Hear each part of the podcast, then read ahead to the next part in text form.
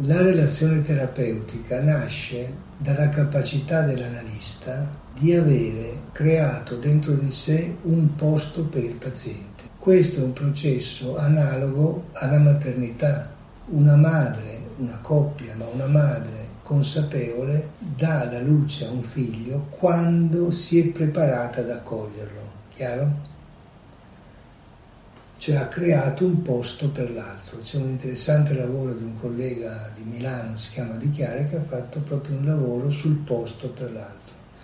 Allora, se il paziente sente che ha un posto dentro di te, cosa vuol dire che ha un posto dentro di te? Che viene pensato e viene capito, si crea la relazione terapeutica.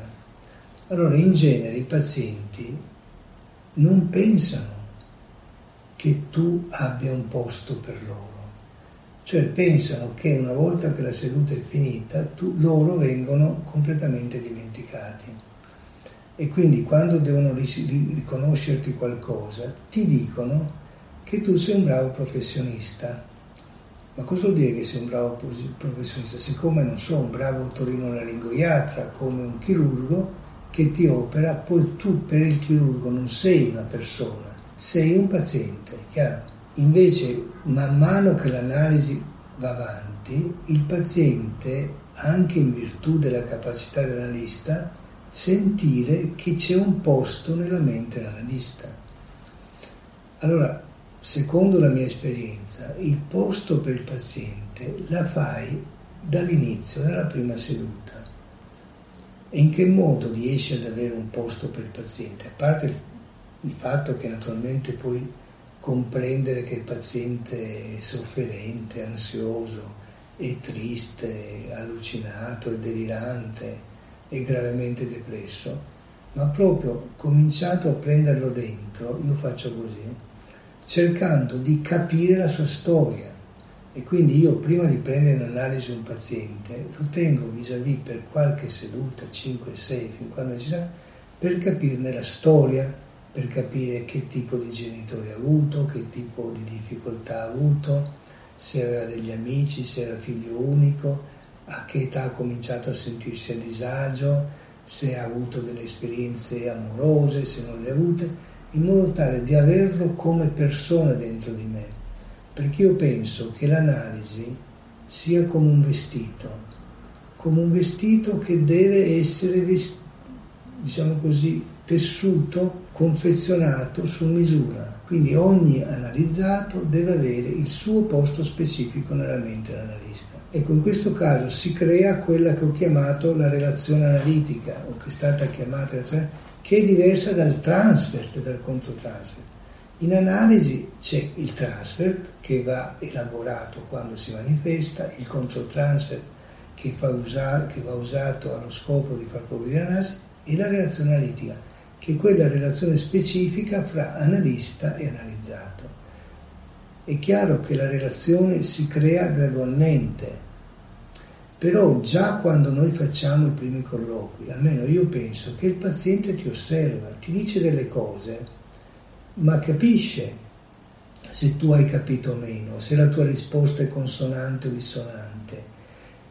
E quindi già là, all'inizio si crea la relazione analitica, che questo mi, collega a quello detto prima, la scelta dell'analista. La scelta dell'analista dipende dal fatto che il paziente sente che in un caso c'è stata una relazione di comprensione, in un altro caso c'è stata di meno, in un altro caso ancora non c'è stata assolutamente. Quindi la relazione analitica è il fulcro dello sviluppo. La relazione analitica può andare incontro anche a dei fallimenti che sono parziali o possono essere definitivi.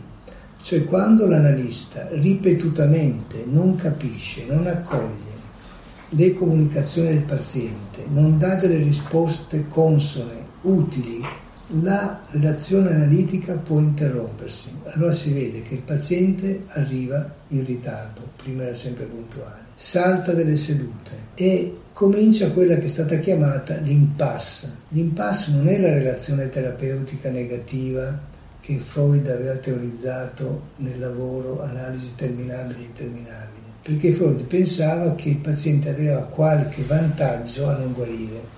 e quindi inconsciamente boicottava l'analisi. Non è così. L'impasse analitica deriva dalla ripetuta incapacità dell'analista di comprendere la comunicazione del paziente. Ci sono analisti, esempio, che sono molto bravi nei primi momenti dell'analisi. Quando il paziente migliora, non riescono a seguirlo, come certe madri che quando il bambino è piccolo lo seguono amorevolmente. Quando il bambino diventa un ragazzo, entra in adolescenza, non, non lo capiscono più.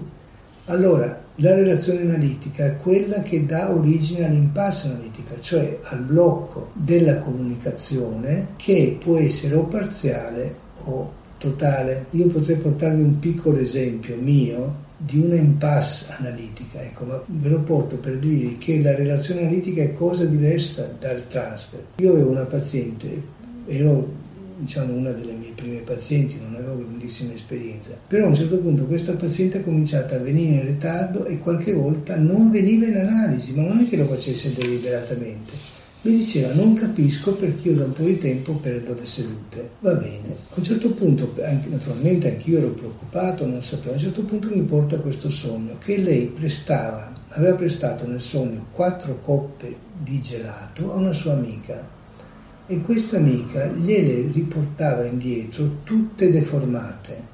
Lei era presa da una forte rabbia, prendeva queste coppe e le buttava per terra. Io capii allora, a parte il fatto che la paziente faceva quattro sedute alla settimana e quindi le quattro coppe di gelato erano molto indicative, che la paziente reagiva perché io gli davo delle interpretazioni fuori contesto, sbagliavo, non capivo.